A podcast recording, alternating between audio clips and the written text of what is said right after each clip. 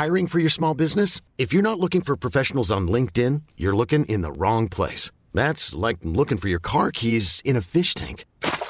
LinkedIn helps you hire professionals you can't find anywhere else, even those who aren't actively searching for a new job but might be open to the perfect role. In a given month, over 70% of LinkedIn users don't even visit other leading job sites. So start looking in the right place. With LinkedIn, you can hire professionals like a professional. Post your free job on linkedin.com slash achieve today. Ever catch yourself eating the same flavorless dinner three days in a row? Dreaming of something better? Well, HelloFresh is your guilt-free dream come true, baby. It's me, Keke Palmer. Let's wake up those taste buds with hot, juicy pecan-crusted chicken or garlic butter shrimp scampi. Mm. Hello Fresh. Stop dreaming of all the delicious possibilities and dig in at HelloFresh.com. Let's get this dinner party started.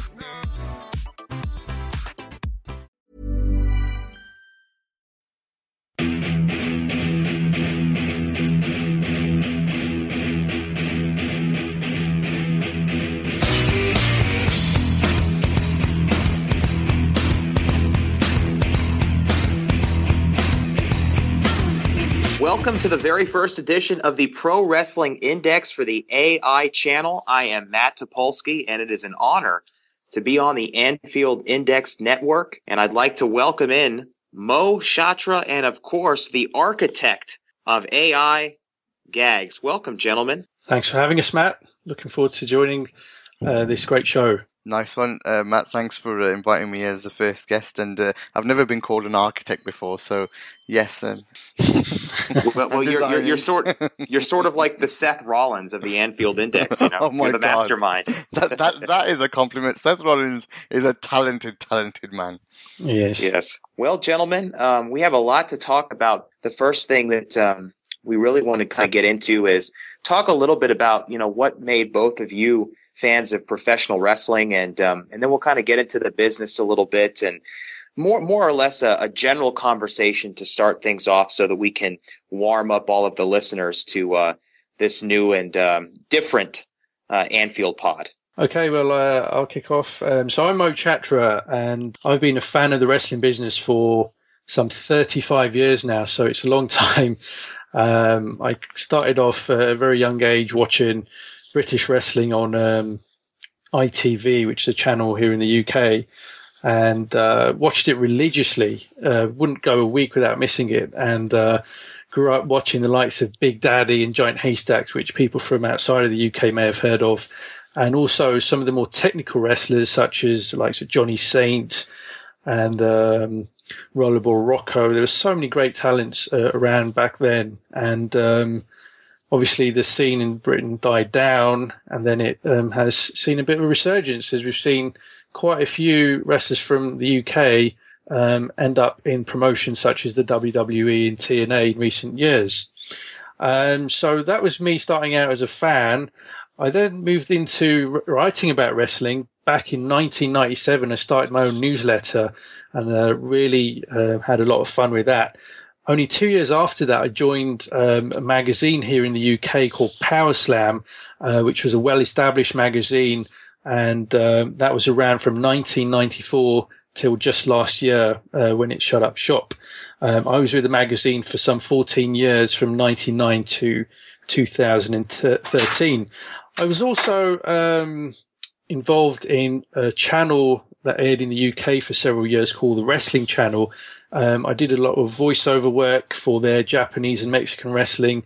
I even presented a show which probably had about 10 viewers on there, uh, which was a wrap up of uh, British wrestling. Um, uh, yeah, I didn't get many people asking for my autograph nice. um, when I appeared on there. yeah, you've been on TV, mate. Nice one. so, um, yeah, I've done a bit of that. And I've even been involved in the wrestling business itself um, as a referee, manager, commentator, ring announcer. Um, it's been a number of years since I've done that now. So I've done wow. a little bit of everything in the wrestling amazing. business, bar step into the wrestling ring. So that's the only thing I've yet to tick off on my wrestling bucket list. But uh, yeah, I've, I've, done a few things. Wow, a wearer of many hats, Mo. Yeah, that's mad. yeah. well, guys, what about you? What what uh what excites you about professional wrestling? What made you want to get on the um the Pro Wrestling Index podcast? I mean, I've been a fan, probably not as long as Mo, but uh, mid '80s for sure. Uh, some there's some resemblance to his story in terms of the Big Daddy Giant Haystack stuff. That that was definitely uh, the first foray into it, and it was quite interesting actually because um, Indians, uh, you know, we, we love a bit of wrestling back in back in India, and uh, so my my grandparent and my dad obviously used to watch um, a lot of wrestling back home, and there used to be a guy called uh, Dara Singh, and he was a, a, very popular wrestler that went into movies, and obviously um, dad had watched him in the UK actually in you know, actually fighting some of these guys. And you know what? It wasn't it wasn't worked back then. They would actually go for it, and he actually used a spoon, bent a spoon over his knuckles, and you know, cut people up with them. It, it was it was that violent at times, and it was uh, so they used to tell me those stories. So we used to watch Big Daddy Giant Haystacks with loads of interest with with really my grandma. It was it was quite interesting, but then as the Sky, you know, B Sky B walked in, I think it was called B Sky B back then, came in and, and they had American, you know, wrestling. I think American wrestling was really late. I never used to get to watch it on ITV or Channel 4, wherever it was. It was like two in the morning and you never get used to get to watch it unless you had a, you had a, a VHS player that would tape at a certain time, you know, and set it up. But uh, basically, I got to watch a lot more on Sky One when it turned up on Sky One and they had the hourly shows on every week and, and really got into, you know, and I think it was WrestleMania 5 that they aired live on Sky, and or or, or they aired it the next day, and I got to record and watch it, and yeah. you know, so much interest in that that that event. It was just crazy with the mega powers exploding and all that. It was just it was just brilliant story as well to for the main event, you know, they really led up to it. It was a long show. I think it was a three, four hour show that one as well.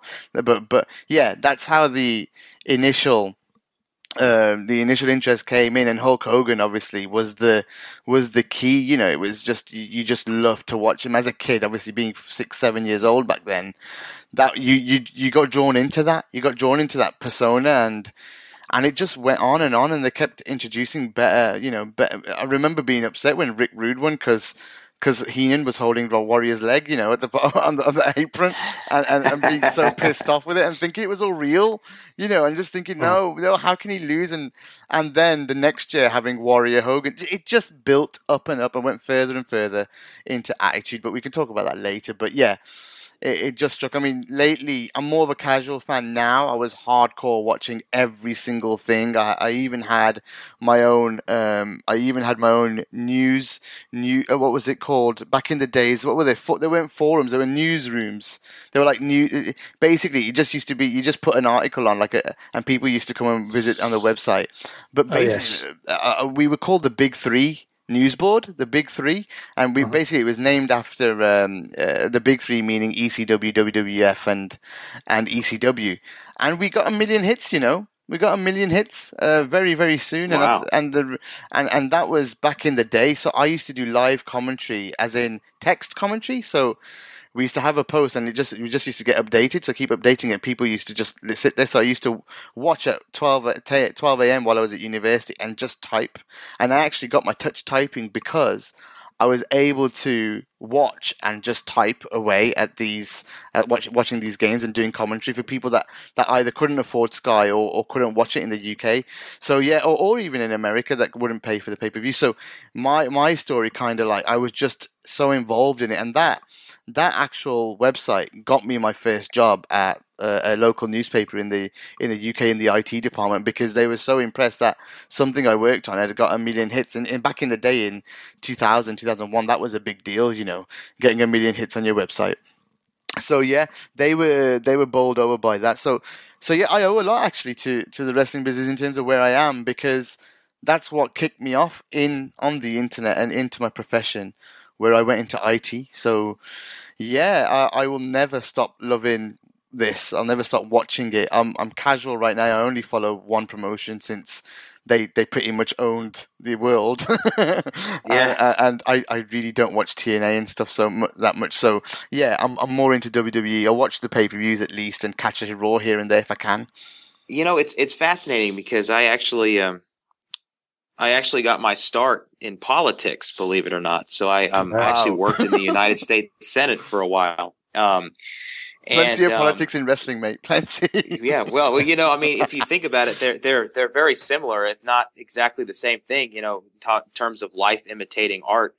Um, you know, politicians they cut promos all, all the time, uh, just like uh, professional wrestlers do the same thing, and um, it's really just a huge popularity contest. And if you think about the politics that exists backstage in wrestling, it's all that anybody ever talks about. Anytime a disgruntled member of a roster is tossed out of one company or another, you get all the good dirt. So, um, but uh, I, I actually grew up uh, a huge wrestling fan. I mean, one of my first memories as a child was sitting on my parents' floor and watching Andre being slammed by Hogan at WrestleMania three. Believe it or not. So, um, you know, growing up with, um, especially to be able to grow up in that era in the '80s and WWF and so many colorful characters from the Hulk Hogan's to the Macho Man Randy Savages, the Ultimate Warrior, obviously. Um, and, uh, so basically I've just carried that love with me, uh, you know, it well, well into my, my twenties and, and now early thirties. And, um, I actually started doing voiceovers for, uh, local independent promotions. And, um, that transitioned into me getting an opportunity when a commentary slot was opened on Booker T's Reality of Wrestling, uh, roughly two years ago. And um, ever since then, I have been the the play by play and the, the lead commentator for uh, for Booker T show, and it's been it's been a blast That's actually. awesome. So, you know, I mean, that's sort of the Cliff Notes version of, of it. But I've been a been a fan of wrestling my entire life, and and Cool. I, you know, even even when you're still a casual fan, once it kind of gets into your blood, you can never It does, really man. It get does. it I, out. I, I feel quite, you know, out of place on this pod now. I, I don't have quite the connections and, and, and stories you do. So so uh, I apologize to the listeners immediately. no, but you got your that. first you got your first job because of it. So oh Yeah. God, yes, it there's there's relevance indeed.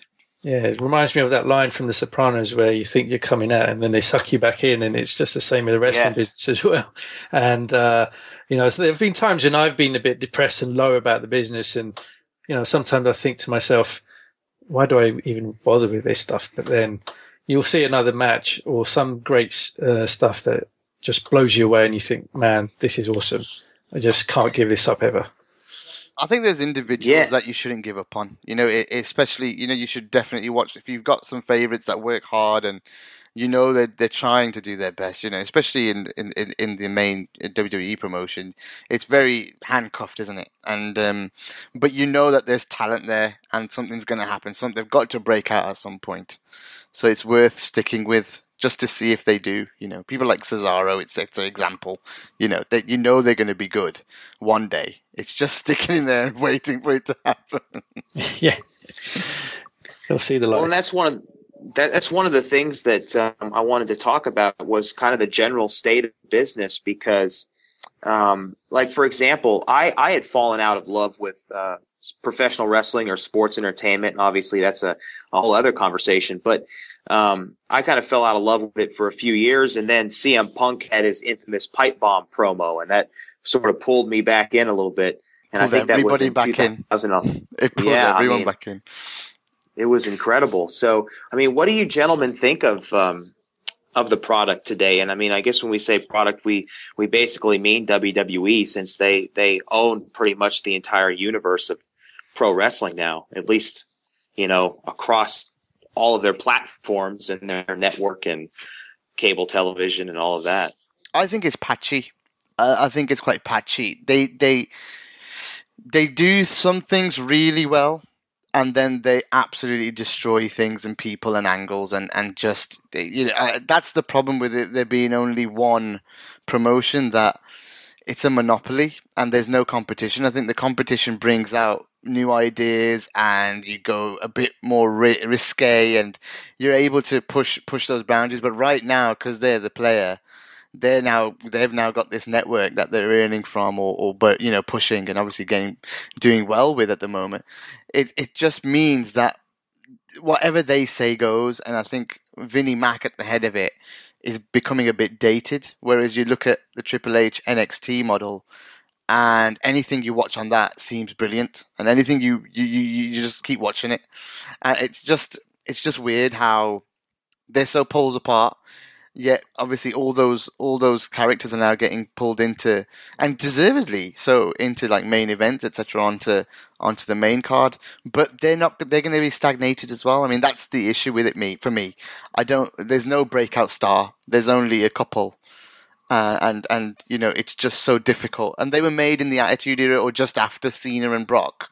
They were made just after, you know that that that, yeah. that boom. And since then, what is there after Punk? There's been nothing.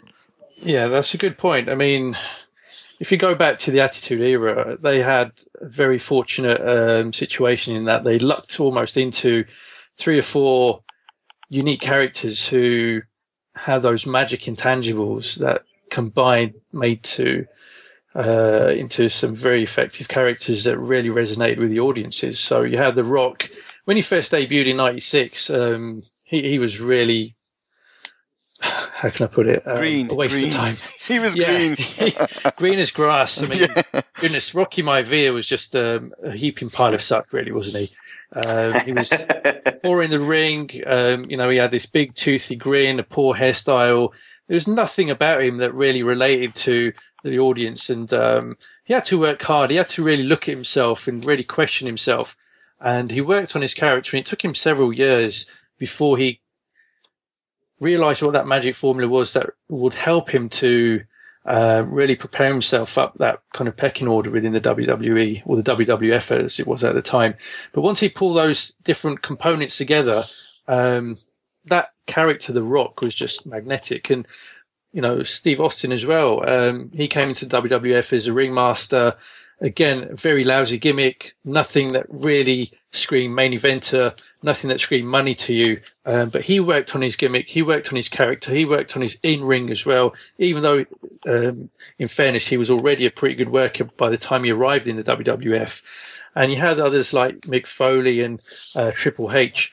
You know, these were the guys who had some freedom to develop their characters. And I think that's one of the things that really is missing today.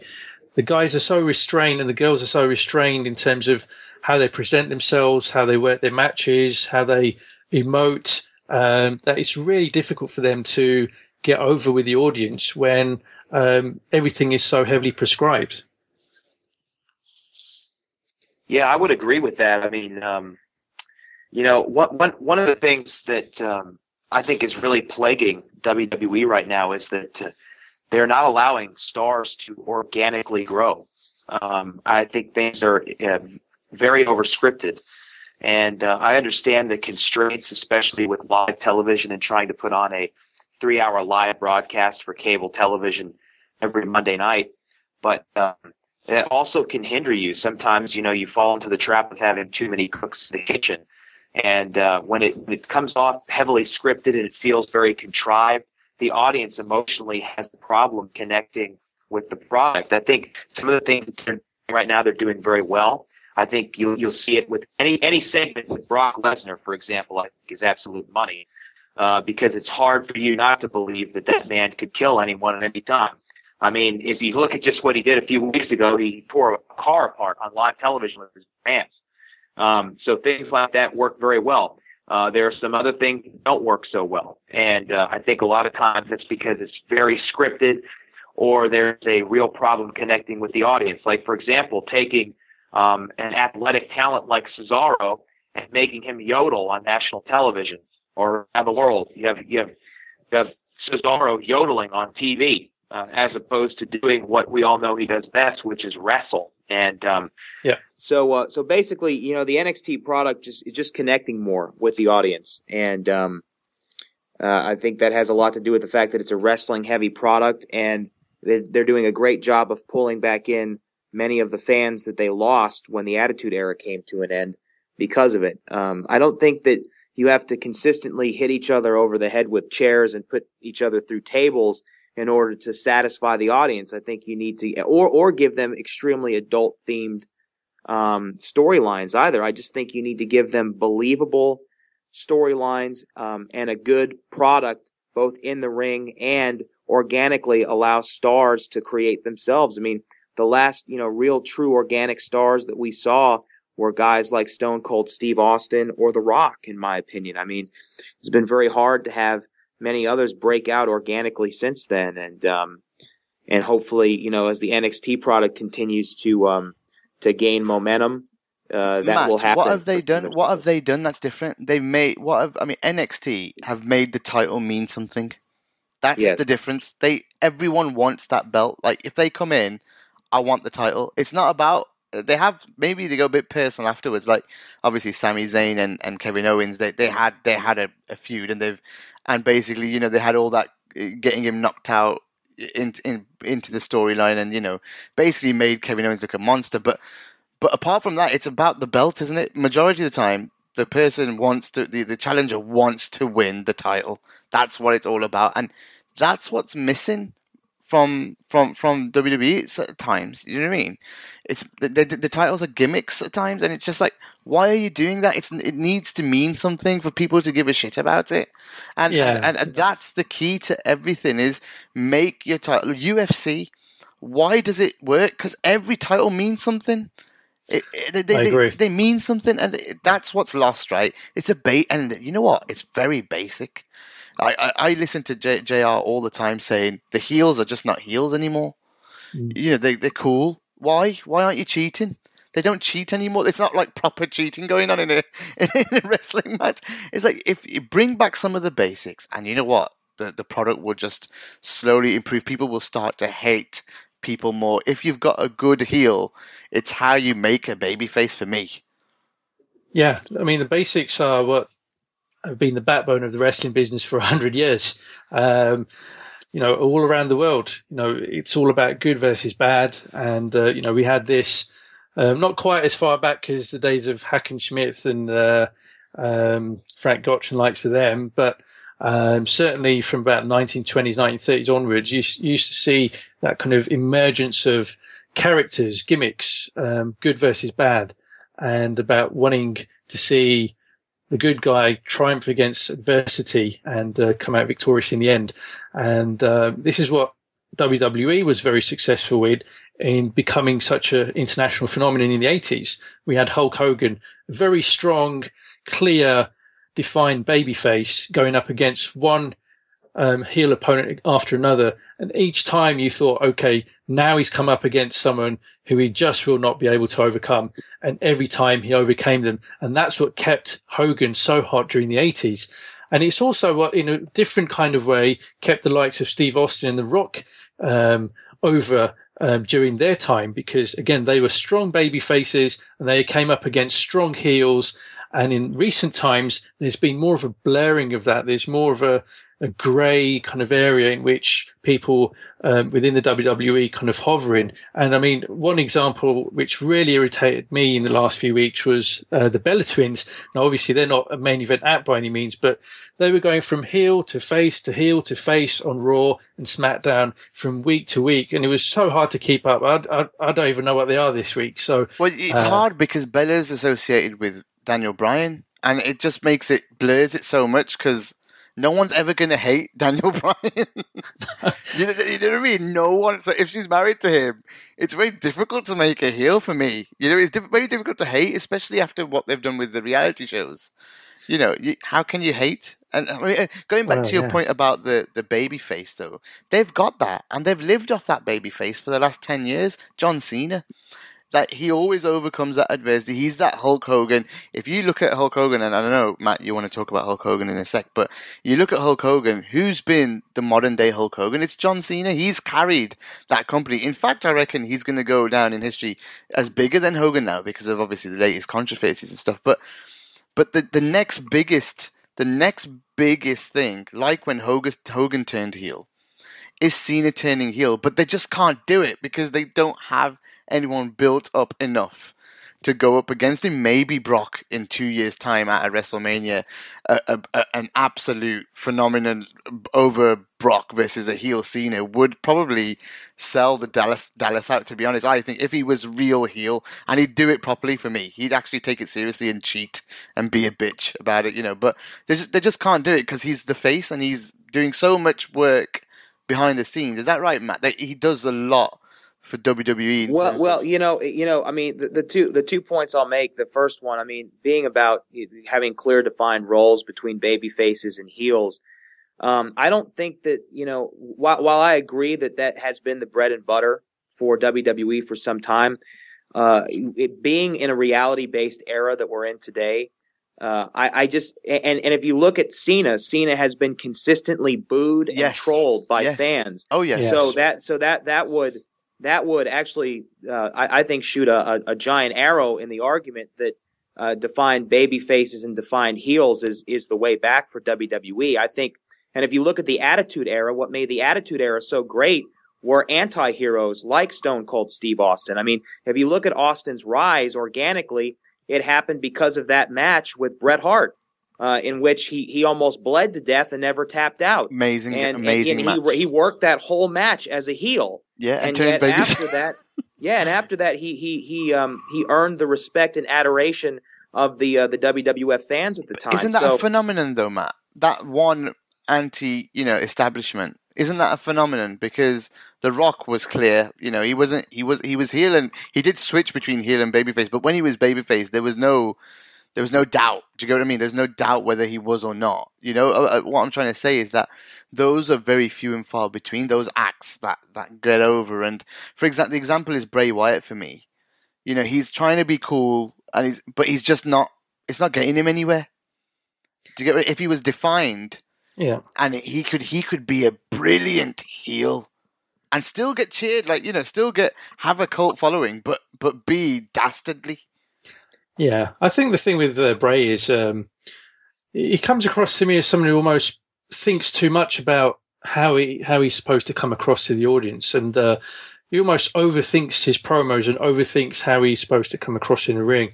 And um, I think that you know, okay, he's got this great entrance with everyone putting their lights on on their smartphones and uh, okay, that's cool. But once he's into the ring, um, is he really resonating as a strong heel, um, or even just a strong character with the audience? Are they really reacting to what he's doing in the ring?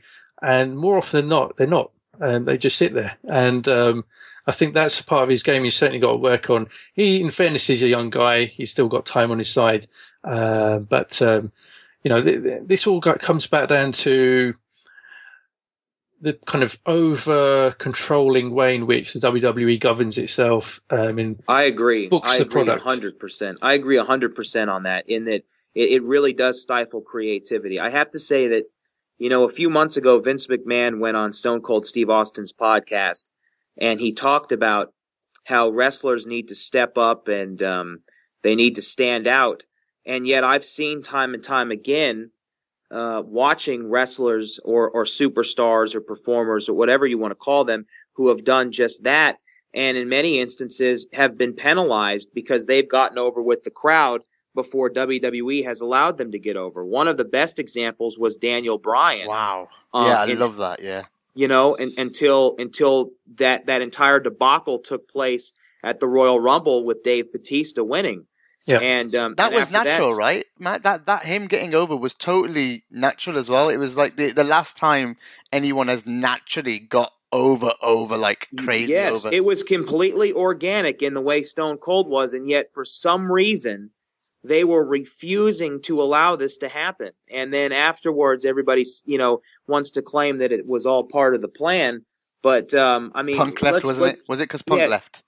Yeah, I mean, let's let's be honest here. It it just simply wasn't, and um, so that's the thing. And, and the other thing is too is is I understand why some of it has changed and why some of it needs to be a little bit more scripted than it was before because it is a publicly traded company. And the competition that WWE has today isn't the WCWs of the world. It's reality television. It's it's every other form of medium that they're competing against. Um, that is who their competition is today. But that doesn't mean that you have to cut the heart out of your product. Mm. Because when you do that, then your fans, even your core audience, becomes indifferent to what you're doing. And I think that's something that they need to be very careful of. Absolutely. And, um, you know, I think that um, Triple H recognizes that because NXT is very much his baby. And um, a lot of the talent that they've recruited to NXT in the last couple of years have very much been driven by him. Whenever they sign a new talent from the Indies, um, he makes sure that he takes a picture, selfie with them, and posts it on uh, Twitter or other social media, um, just to let everyone know, hey, you know, I've I've been behind this. This is my doing. I brought this guy to or this girl to uh, NXT.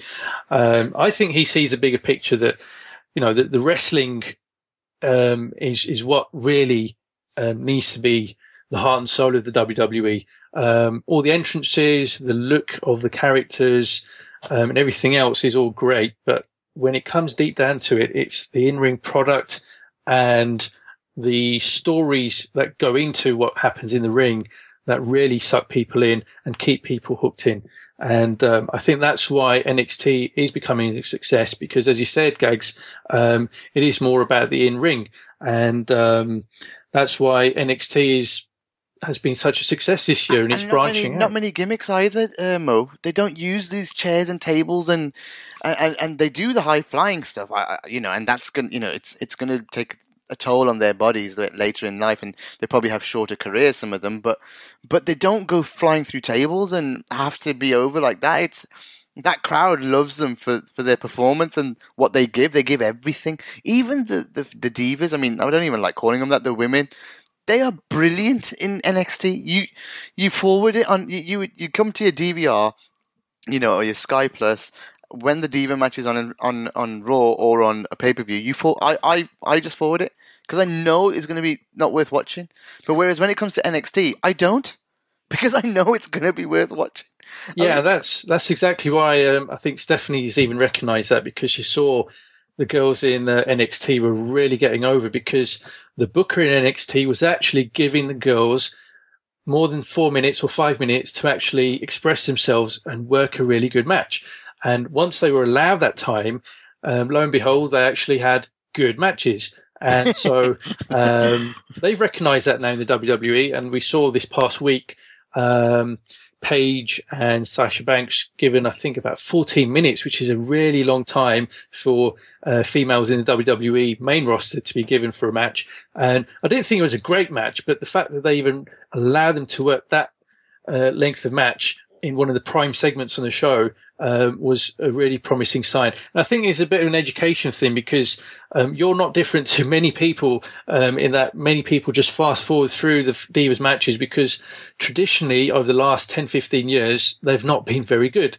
Um, but we do know there's a lot of female talent out there. I grew up back, you know, 20 years ago watching um, the likes of Manami Toyota and um, Akira Hokuto in All Japan Women, and they were every bit as good, if not better, than the male wrestlers that were around at the time. So I know that uh, women wrestling and women wrestlers can be just as good as the men. And I think in the WWE, if they work on it long term, that can happen in the WWE as well. I can't sit through a three hour Raw. I have to forward parts of, of it that I know aren't going to be interesting.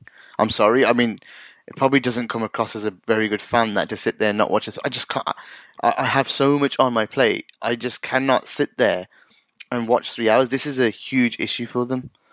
I, you know, it's just I don't get it. it I, I, just I'd rather they put an hour of NXT at the end of Raw. Honestly. Yeah, there is um, a point at which you over um, saturate your market, and um, I think the WWE is around that point right now in that they've got three hours of Raw, two hours of SmackDown, they've got main event, they've got NXT, they've got one or two other smaller shows like Superstars, and um, there's so much product out there. And on top of that, they're looking to produce even more.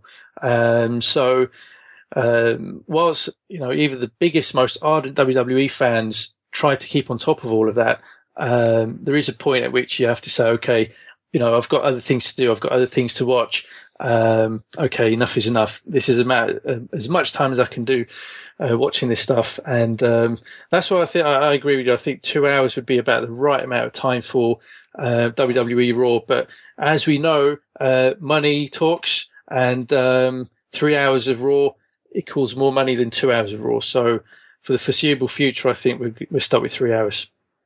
Yeah, I, I, I agree uh, wholeheartedly. Uh, and, and the thing is, is that WWE, however, their ambitions are extending, their ambitions are extending beyond just the in-ring product. And um, you know, as far as the WWE network is concerned, I mean, all their chips are on the table. Um, it's not necessarily sink or swim for them if this doesn't work out, but it would be a tremendous blow to the company uh, if it does not work out. So you're going to see more and more content coming from them as they try to create, I guess, change the perception, if you will, I think, of WWE from being more than just a pro wrestling company or a sports entertainment brand, but of just being an entertainment brand in general that produces films, that produces original television series. Um, they really want to go the way of the Netflix model.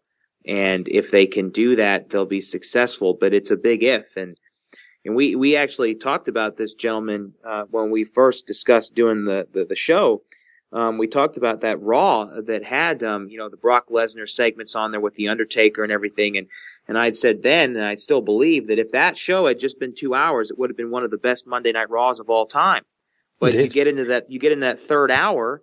It was hot. You, it was it, hot, it's, wasn't it? Yeah, it's just exhausting after that. I mean, it's like what You're right. you, you you you follow Brock Lesnar and the Undertaker tearing each other apart all over the building. You follow that with a six man tag match no one's i mean that's why everyone's tuning out and the ratings tell you that so it's more than just an opinion it's a fact yeah, yeah.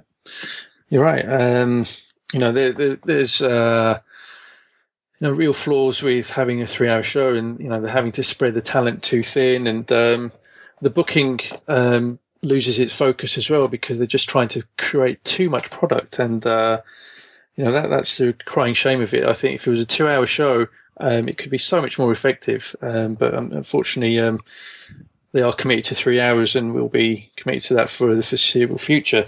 Um, but on the flip side, let's let's be talking about some positives as well, because uh, we, have done a lot of moaning here. But um, you know, uh, one thing I've really got to give WWE a lot of credit for is their in-ring product. in my opinion, the last 18 months has seen such a massive improvement to what it was three or four years ago when, for example, The Miz was the champion.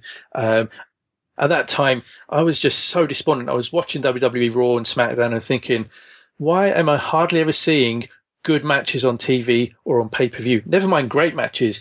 And yet fast forward to, to now to now and we're seeing great matches week after week after week on Raw, on pay per view, on NXT, and we're just almost spoilt for the quality of wrestling that we are seeing. And um, I've really got to give kudos to WWE. They've really invested well in the talent they brought into the company, and they're really delivering the goods. Cesaro, Kevin Owens, even John Cena. I mean, he's really stepped it up in the last couple of years, and uh, uh, I've got to give him credit for that. You know what they've they've bent, haven't they? They've bent in terms of started getting the the independent wrestlers in and bringing them through NXT. If you look at the main event, how many of them were in NXT? Like you know, all all of Shield were were in there, weren't they?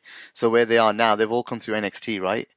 A majority of them, even from the original NXT, the one that was just like a TV show, that quite a lot of them are in are, are in are in you know got into decent spots. So it, it, it's that's that's the one thing that they did well was that they bent and said, you know what, like Samoa Joe, basically, stuff like that. That gives me a bit of hope that they're going to be able to get good talent and not be pig-headed like they used to be. Oh, I think I mean I think they're on a path to um, create a a new level of of stars, and um, and I think you could have personalities like we've seen in the Attitude Era before. I mean, I think I look at a guy like a Kevin Owens, and I've never really been able to put my finger on what it is about Kevin Owens, but he just has that it factor. Um, it's just every time that Kevin Owens opens his mouth, you want to listen to what he has to say. Every time Kevin Owens is is working a match, you want to watch that match. Um, another guy that I see coming up is is Finn Balor. All, all the J- uh, Japanese fans know him as Prince Devitt, but um, uh, Finn Balor could be one of the biggest stars that the industry has ever seen. Wow, really? They will just. I really do believe. I agree. Just, I agree. If they just get out of. Ever catch yourself eating the same flavorless dinner three days in a row, dreaming of something better? Well, HelloFresh is your guilt-free dream come true, baby. It's me, Keke Palmer. Let's wake up those taste buds with hot, juicy pecan-crusted chicken or garlic butter shrimp scampi. Mm. Hello Fresh. Stop dreaming of all the delicious possibilities and dig in at HelloFresh.com. Let's get this dinner party started. I'm Sandra, and I'm just the professional your small business was looking for. But you didn't hire me because you didn't use LinkedIn jobs. LinkedIn has professionals you can't find anywhere else, including those who aren't actively looking for a new job but might be open to the perfect role, like me. In a given month, over 70% of LinkedIn users don't visit other leading job sites. So if you're not looking on LinkedIn, you'll miss out on great candidates like Sandra. Start hiring professionals like a professional. Post your free job on linkedin.com slash achieve today. Millions of people have lost weight with personalized plans from Noom. Like Evan, who can't stand salads and still lost 50 pounds. Salads generally for most people are the easy button, right? For me, that wasn't an option. I never really was a salad guy. That's just not who I am. But Noom worked for me. Get your personalized plan today at Noom.com. Real Noom user compensated to provide their story. In four weeks, the typical Noom user can expect to lose one to two pounds per week. Individual results may vary.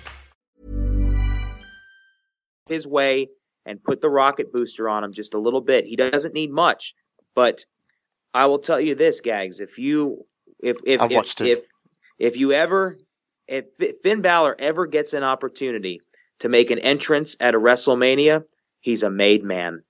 Really? Yeah, if you watched um, the uh, live special from Japan, did, Beast I from did. the East, a few I weeks ago on yeah. the WWE Network, um, the reaction to him was amazing. He was the over. He wow. was over.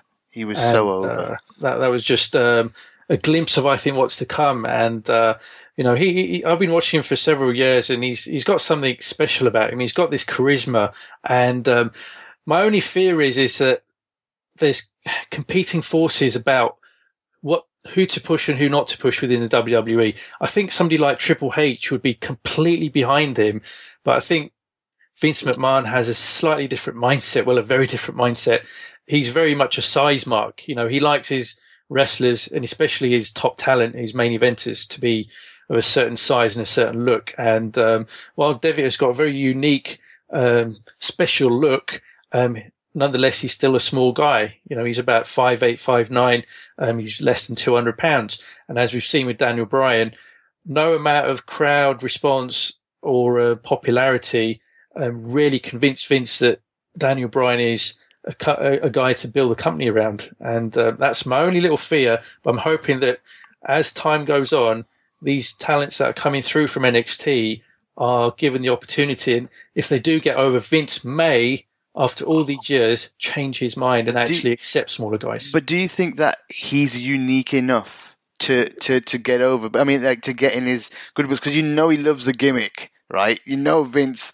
There's two things he likes. He likes the big guy, but then he loves a gimmick. He loves something quirky, doesn't he? Because he, he he rolled out with all these crap ones, obviously over the years. But Taker worked.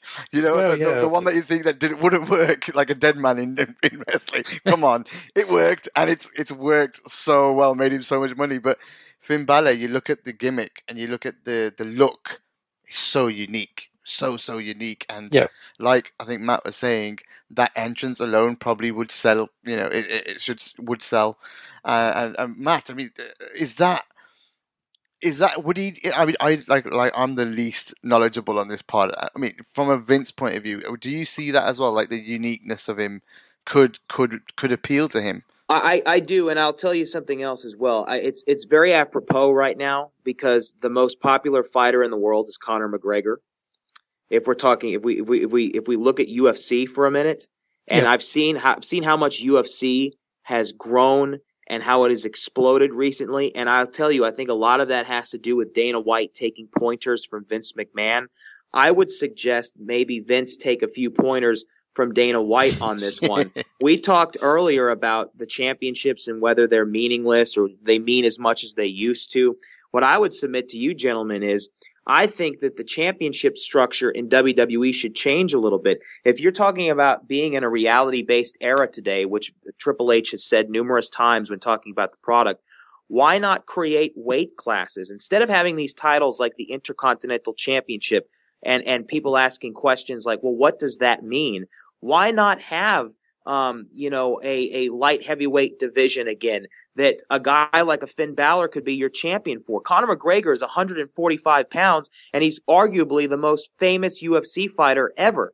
So you don't have to be a, a 250 pound giant anymore to be a respected fighter, whether whether you you wrestle uh, in a predetermined sport or whether you wrestle in in one that's not predetermined. Isn't the dream though for a wrestler to be world heavyweight champion? Like you know, they always want to be that. That's the one they want, even if they did get. I suppose I, I guess what you're saying. If it became meaningful, the light heavyweight, for example, if they Yes. made it meaningful, then it would be a dream for them to win it. But right now, they only give the meaningfulness to the the main one, don't they? I agree with Matt, though. I mean, times have changed. I mean, if you go back to the 80s, um, it was all about big guys. If you looked at the movies, action heroes were big. Most uh, successful boxers were big. Mike Tyson was a heavyweight champion of the world. The biggest wrestlers were big. And um, times have changed now. The most popular boxer is a guy who's 140 pounds. And uh, he just did 4.4 million buys um, on pay per view uh, which is supposed to be a dead format only three months ago. Um, as you point out, Matt, the most over guy in the UFC at the moment is 145 pounds as well. Um, so size certainly is less of a factor for people when it comes to putting their hand in their pocket and paying to see someone. It's all about characters. It's all about personality. It's all about charisma. And if you're 145 pound or 345 pound, if you've got that X factor, then um, people will pay to see you. And I think that if Vince can get over um, that kind of um,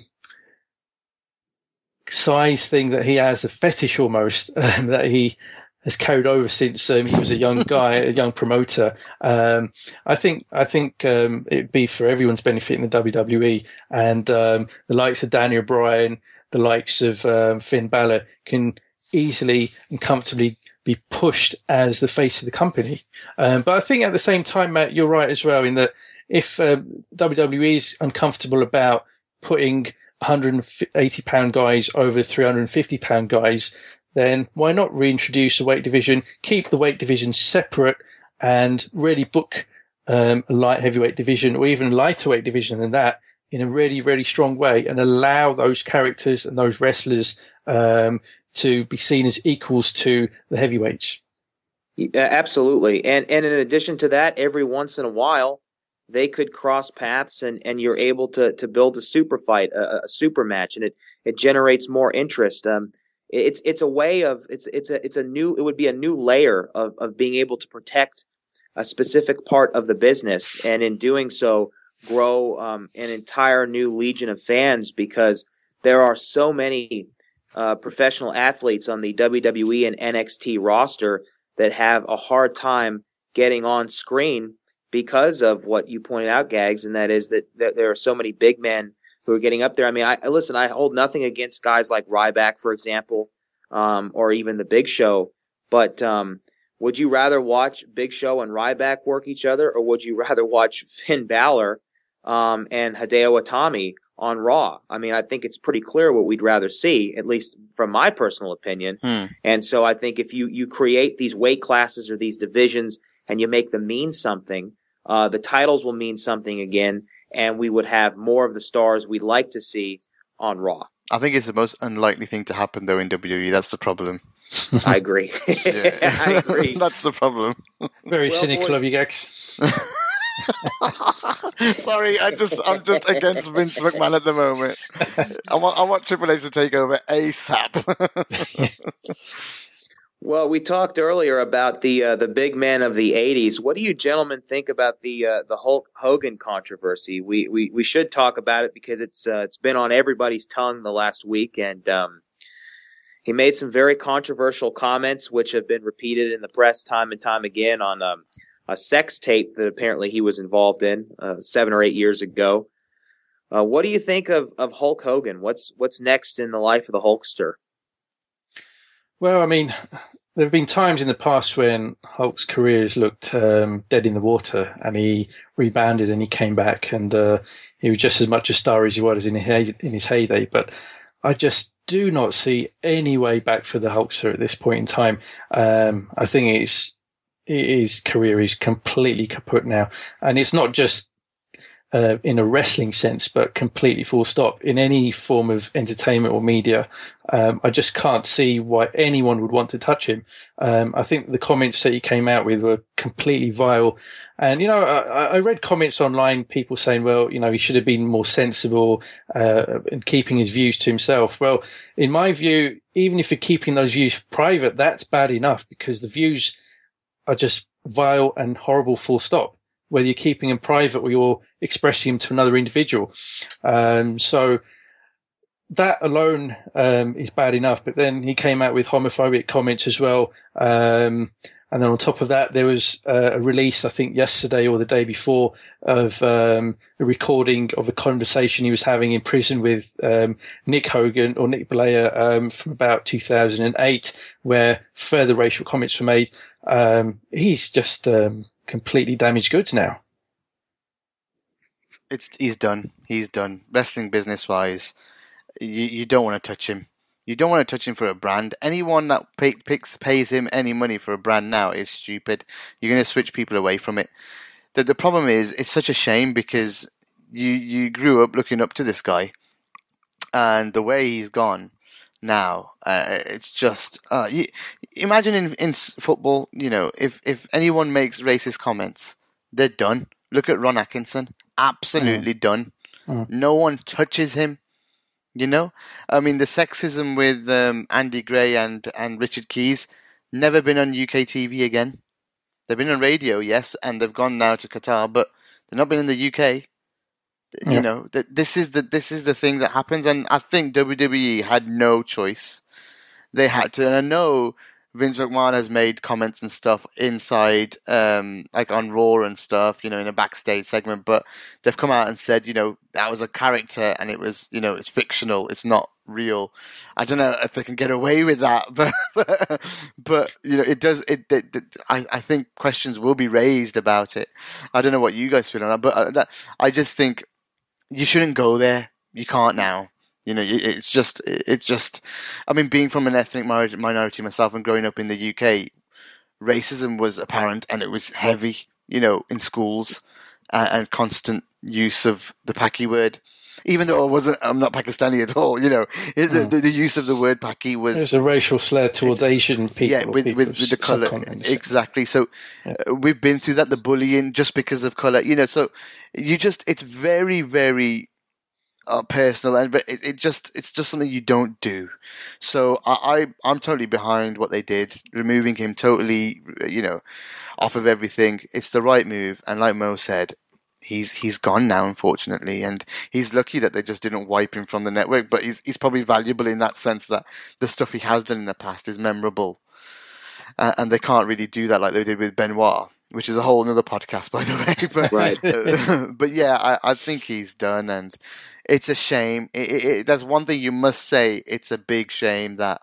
he's like that because mm. you you would if if I never knew that, I would always look up to him you know, he'd always be one of my favorites. But when it comes to you know mem- memorable people now, I'll never think of Hogan anymore like that because of these actions and stuff. I just, I just won't. It just tarnished him because he would have been like that all his life. Yeah, yeah, I agree. I mean, I first watched him in January 87, 1987, uh, when the WWF, um, as it was at the time, first was broadcast in the UK on um, ITV on a Saturday afternoon. He had um, uh, a match against uh, Randy Savage, and uh, it was an amazing match. Um, I'd never seen somebody who looked like that. Um, I'd grown up watching you know, big fat northern guys from the, you know, from uh, northern England, um, and um, you know, small pale guys with no physiques, and there was this huge guy, you know, well over six foot, you know, huge arms, shoulders, chest, everything. And, um, he looked like nobody I'd ever seen. He was a unique character. And immediately uh, he got my attention. And it was just the same with pretty much everyone else who uh, saw him for the first time, uh, whether it was in the 80s or the 90s. And, uh, you know, he's an icon of the business. I mean, irrespective of the comments that he's come out with, um, he will for, forever be an icon of the business. Um, but it will always be a tarnished uh, legacy that um, he'll always be remembered for because um, there's just no way that there will be redemption for him. There's no um, happy ending for him, as far as I can tell, and uh, that that's the saddest thing. And he he was built as superhuman, wasn't he? Superhuman. He was built as, as a Superman type of person that overcomes everything. It just well, that's right. I mean, one of the things that we don't have in wrestling these days are genuine, larger than life characters. And um, if you were a kid in the 80s growing up, um, he was the embodiment of larger than life. I mean, not only watching WWF, but if you watch the A Team or Rocky Three, um, or even that WWF cartoon, um, he he was everywhere, and uh, you know he was he was one of the defining characters of that era, and um, you know he transcended the wrestling business, and he to this day is the most single most famous pro wrestler of all time. Um, he's a bona fide household name across the world, and um, it's it's really sad that it's come to this. And uh, you know, I, I just um, feel that overall it, it's a sad thing. I mean, I'm I'm very angry with him that he had. It's turned out he had these kind of views, um, these very despicable views. But uh, you know, it's it's it's right that um, all the criticism and flack that he's getting um, is coming his way because um, he deserves it.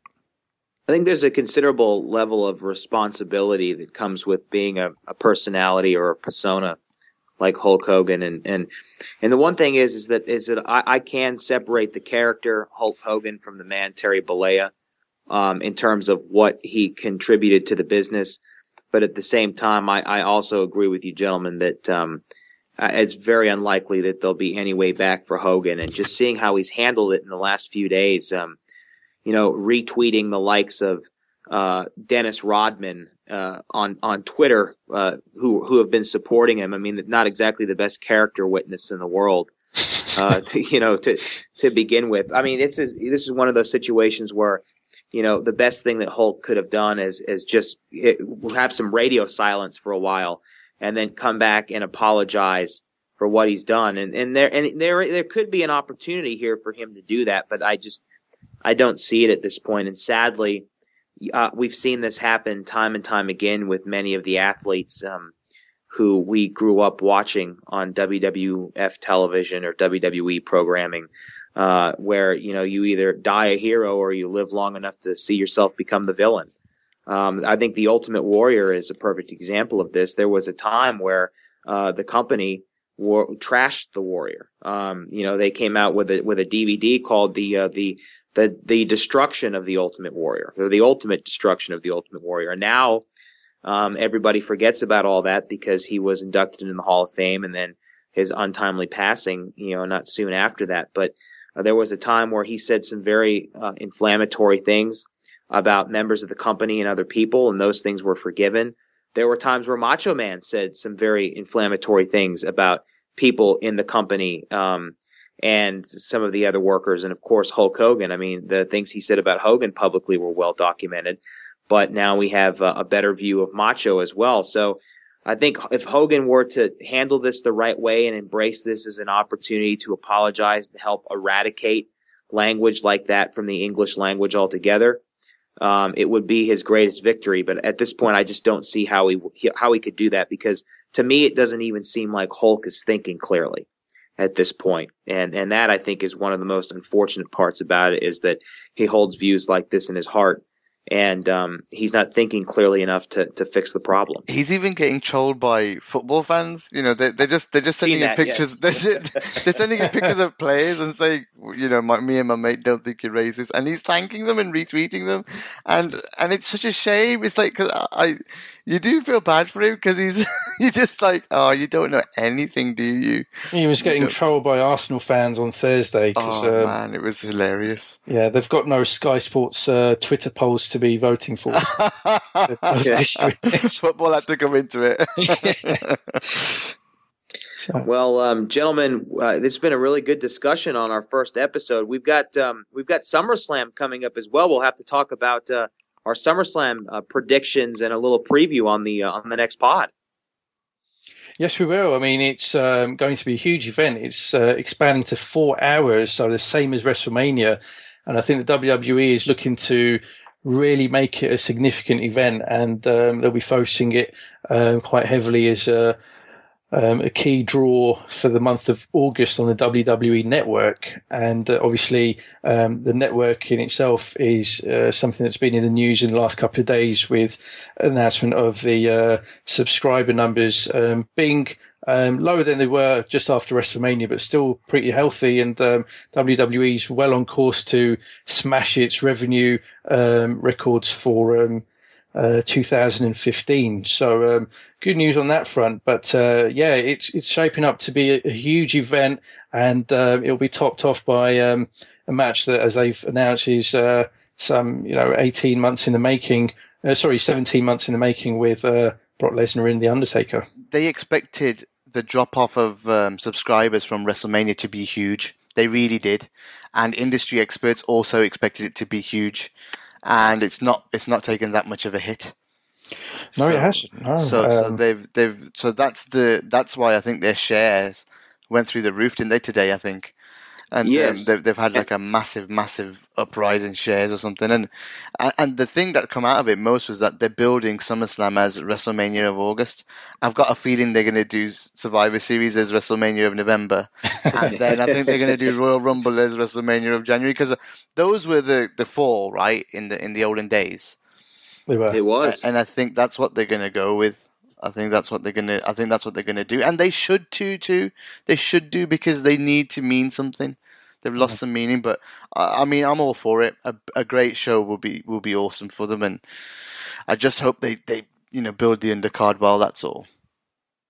What do you gentlemen think about the possibility of John Cena not being able to uh, make it for what could be a double main event between you know him and Seth Rollins, maybe uh, coming on before um, Lesnar and Taker? He, suffered a nasty broken nose on Monday night, had to have emergency surgery, and now has to have reconstructive surgery on it as oh, well. Oh, God, really? I didn't yes. know it was that bad.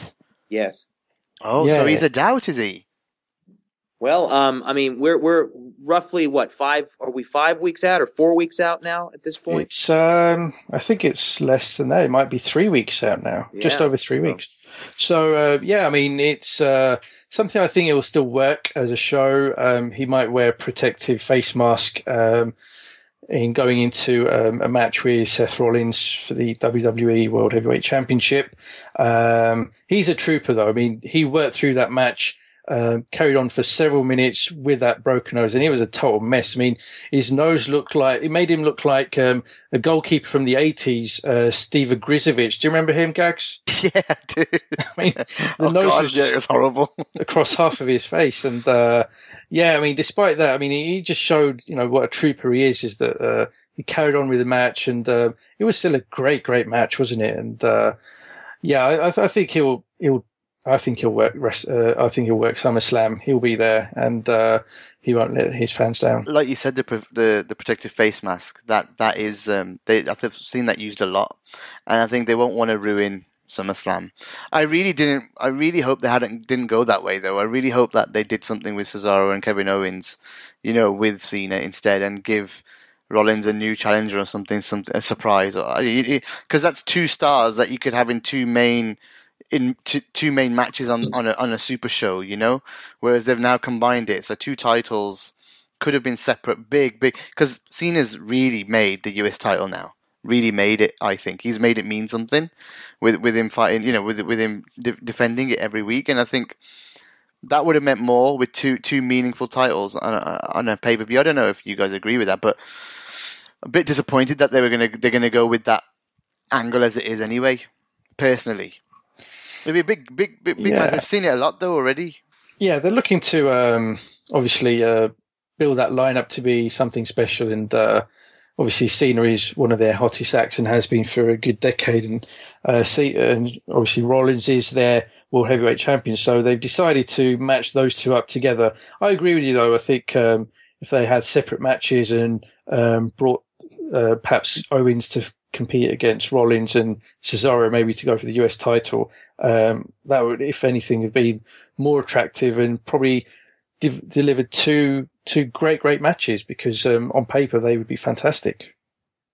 I think uh, John Cena at this point, uh, I, I really I really do believe that John Cena, whether he wins or loses, whether he wins another WWE World Heavyweight Championship at this point, I believe, is the most accomplished uh, star uh, in the history of the company. Uh, and and I say that because his run is now longer than Hogan's.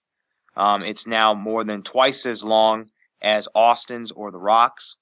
And um, judging on what we've seen happen in the self destruction of Hulk Hogan over the last week or so, who do you point to as as the all time face of your company? I mean, what better example to use than John Cena?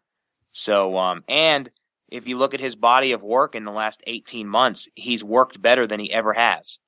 Uh, he continues to um, revolutionize the way he works in the ring.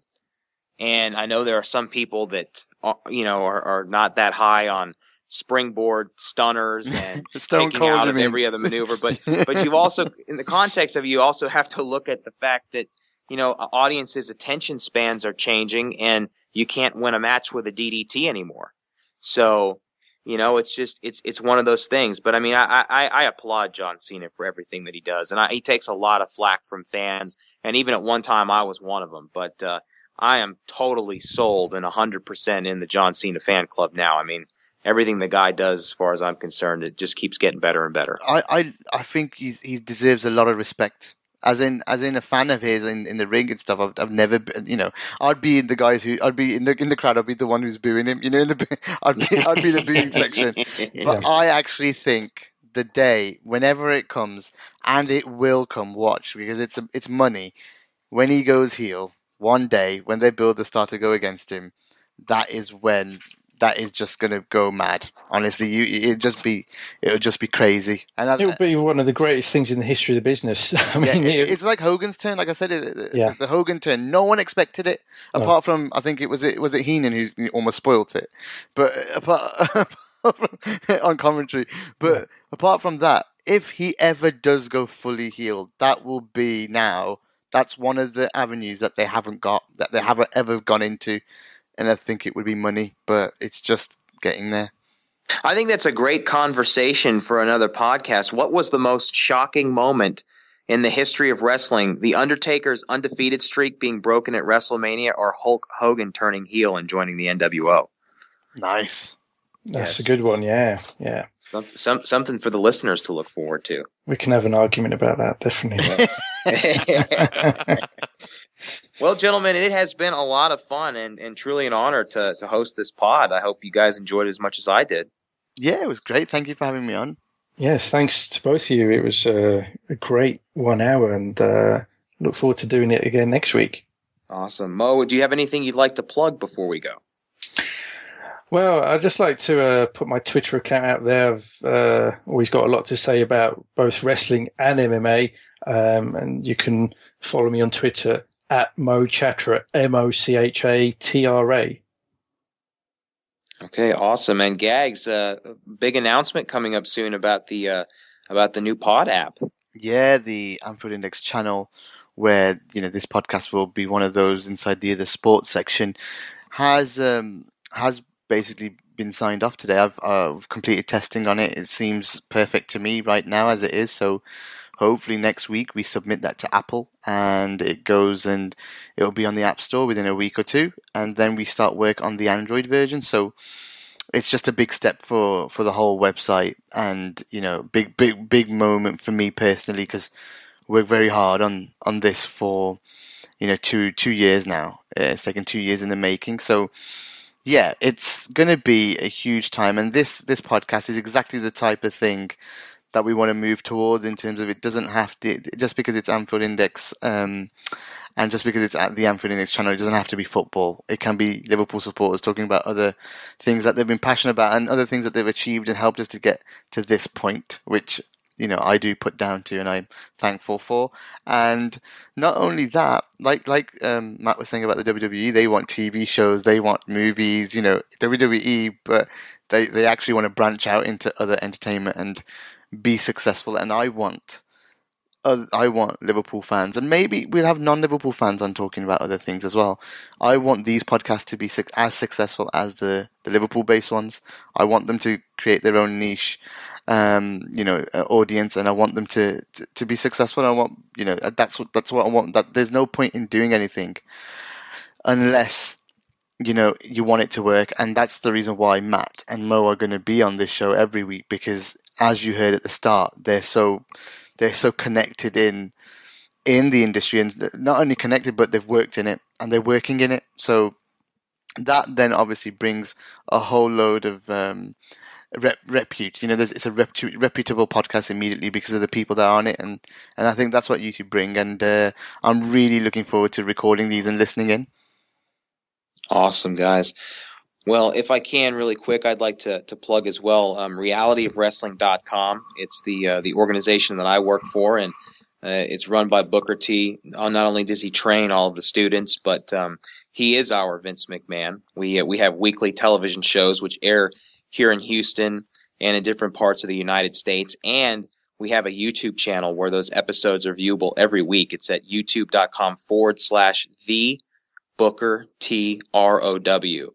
So check that out, and um, you can find me on Twitter at Matt Topolsky T O P O L S K I on Twitter. Awesome. So thanks, guys. Thanks, guys, so much for doing this. Um, I'm looking forward to it every week, Mo. It's going to be awesome. Good luck, guys. All right, thank you, Gags. Well, gentlemen, it looks like um, we have some breaking news. Actually, um, I am uh, just found out about this, so um, I'm very uh, sad to report that um, we have lost another legend. Actually, Rowdy Roddy Piper um, has died at the age of 61. So, um, I just uh, if we can, I'd love to kind of get uh, both both of y'all's thoughts on this. I mean, we're just finding out about this right now. It looks as if he, he passed away today in his home uh, from cardiac arrest uh, at 61 years old. One of the uh, the greatest legends uh, ever in the history of, of sports entertainment, professional wrestling. That's sad, sad news, uh, Matt. on the first pod, as we ended it on a high, I think. But this guy, I think I mentioned earlier that that first show I watched, he was a big part of it. He had the um, he had the uh, the the Piper's Pit, didn't he, on there on WrestleMania five, and the big big you know the big pay per view that I watched on Sky, and they they showed a lot of his highlights in terms of the big coconut smashing of Snuka and how he became popular, and even the build up to Hogan and Andre. He was you know it was the Piper's Pit that they did quite a lot of the the initial stuff on, and Piper obviously WrestleMania one is is you know Roddy Piper. It, it, it, he was in the main event and he had that big match with with the the boxing match with Mr. T after, and he's told all the stories on his own pod and with Austin on Austin's pod, and they're fantastic. And he, there was real animosity between them two. History, you know, he's part of he's part of what made what WWF WWE is now. He was uh, that that one show WrestleMania one was make or break for Vince Jr. and what a shame. And, and I don't think he ever got that. I don't think WWE ever gave him that. You know that that that pinnacle uh, uh, that that credit. I don't think, and he always longed for it. Always, whenever you listen, heard him talk, he longed for that appreciation or being in that ring with a Rock or an Austin. You know, he thinks he could have held his own. And I think obviously he was amazing on the mic, so he could have. And uh, maybe that's probably one of the things that he didn't get. And obviously recent events as well. I think the WWE kind of cut ties with him because of Austin and all that. That's to hurt those the, the people involved in that a little bit now that he's passed. And you know that that's a shame, a really big shame towards the end with what happened, but let's not concentrate on that. He's, he was fantastic, and it's a shame what's you know that he's gone. But I'll always remember him fondly. He was he's definitely one of the all time legends, and Dusty and him in the in the matter of months. Uh, it's horrible. Hard to, weeks, yeah. Yeah, it is. I mean, it's it's just uh, not me, not me for six, um, as I say here in England. Um, a complete shock uh, to learn about this, and um, you know what's um, sad is that you know we were talking about um, some of the restraints that talent in the WWE face these days, and um, the antithesis of that was right, Rowdy Roddy Piper. I mean, he really uh, broke the mold and um, did things his his way um, when he first came into the WWF in uh, what 1984, and um, really um, expressed himself in a very unique way um, in his promos, in the way he conducted himself in the ring. Um, as a worker, I thought he was actually quite an underrated worker. Um, he was he was actually a lot better in the ring than people gave him credit for. And if you think back to WrestleMania 8 when he had that great match against Bret Hart, he, sh- he showed you know he can hold his own against um, some of the workers uh, that are more highly renowned um, in-ring generals. Um, but yeah, certainly um, a bona fide wrestling legend, a bona fide household name. Um, as we talked about with Hogan, um, Piper also transcended the business, um, was every bit as responsible for making WWF um, a huge brand in the mid 80s um, with what he did uh, to hype up and build WrestleMania 1 uh, with Mr. T and the dynamic between the two. And um, it, it's it's such a shame that um, you know just in the last two three weeks before he has passed away, um, relationships with the WWF had soured. But as you say, um, you know n- nobody will remember that in a year year's time. Never mind five ten years from now, people remember the legend that was uh, Rowdy Roddy Piper. He is um, a huge influence on so many in the business to this day. Um, you know, we talked about uh, CM Punk and the Pipe Bomb, and um, that was in many ways inspired by Rowdy Roddy Piper just you know cutting loose on the mic in a very unpredictable way, um, which made you listen intently to what he had to say, and um, that's what made him one of the unique uh, stickmen in the business. And um, it's it's it's real sad.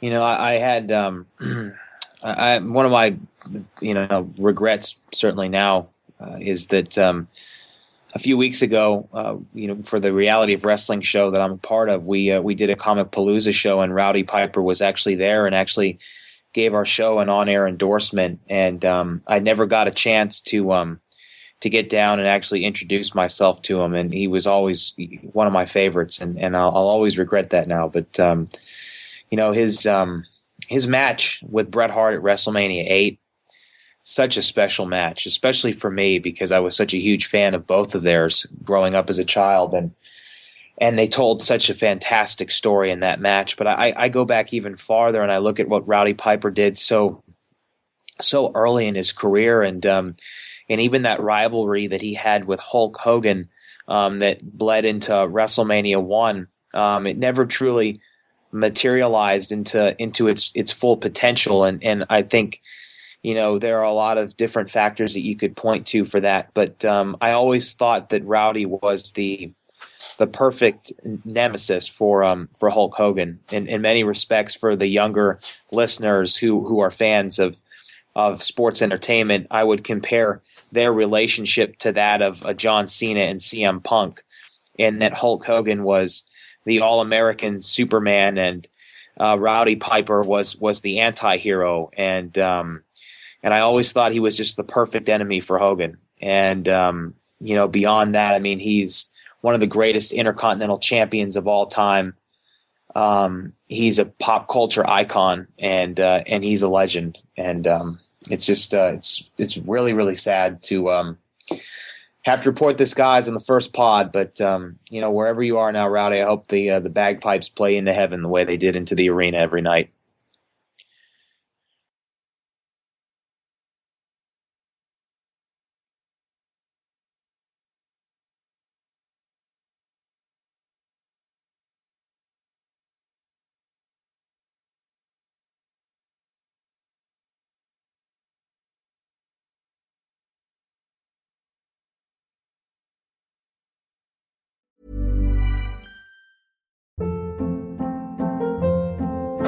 Hold up. What was that? Boring. No flavor. That was as bad as those leftovers you ate all week. Keke Palmer here, and it's time to say hello to something fresh and guilt-free. Hello Fresh. Jazz up dinner with pecan-crusted chicken or garlic butter shrimp scampi. Now that's music to my mouth. Hello Fresh. Let's get this dinner party started. Discover all the delicious possibilities at hellofresh.com.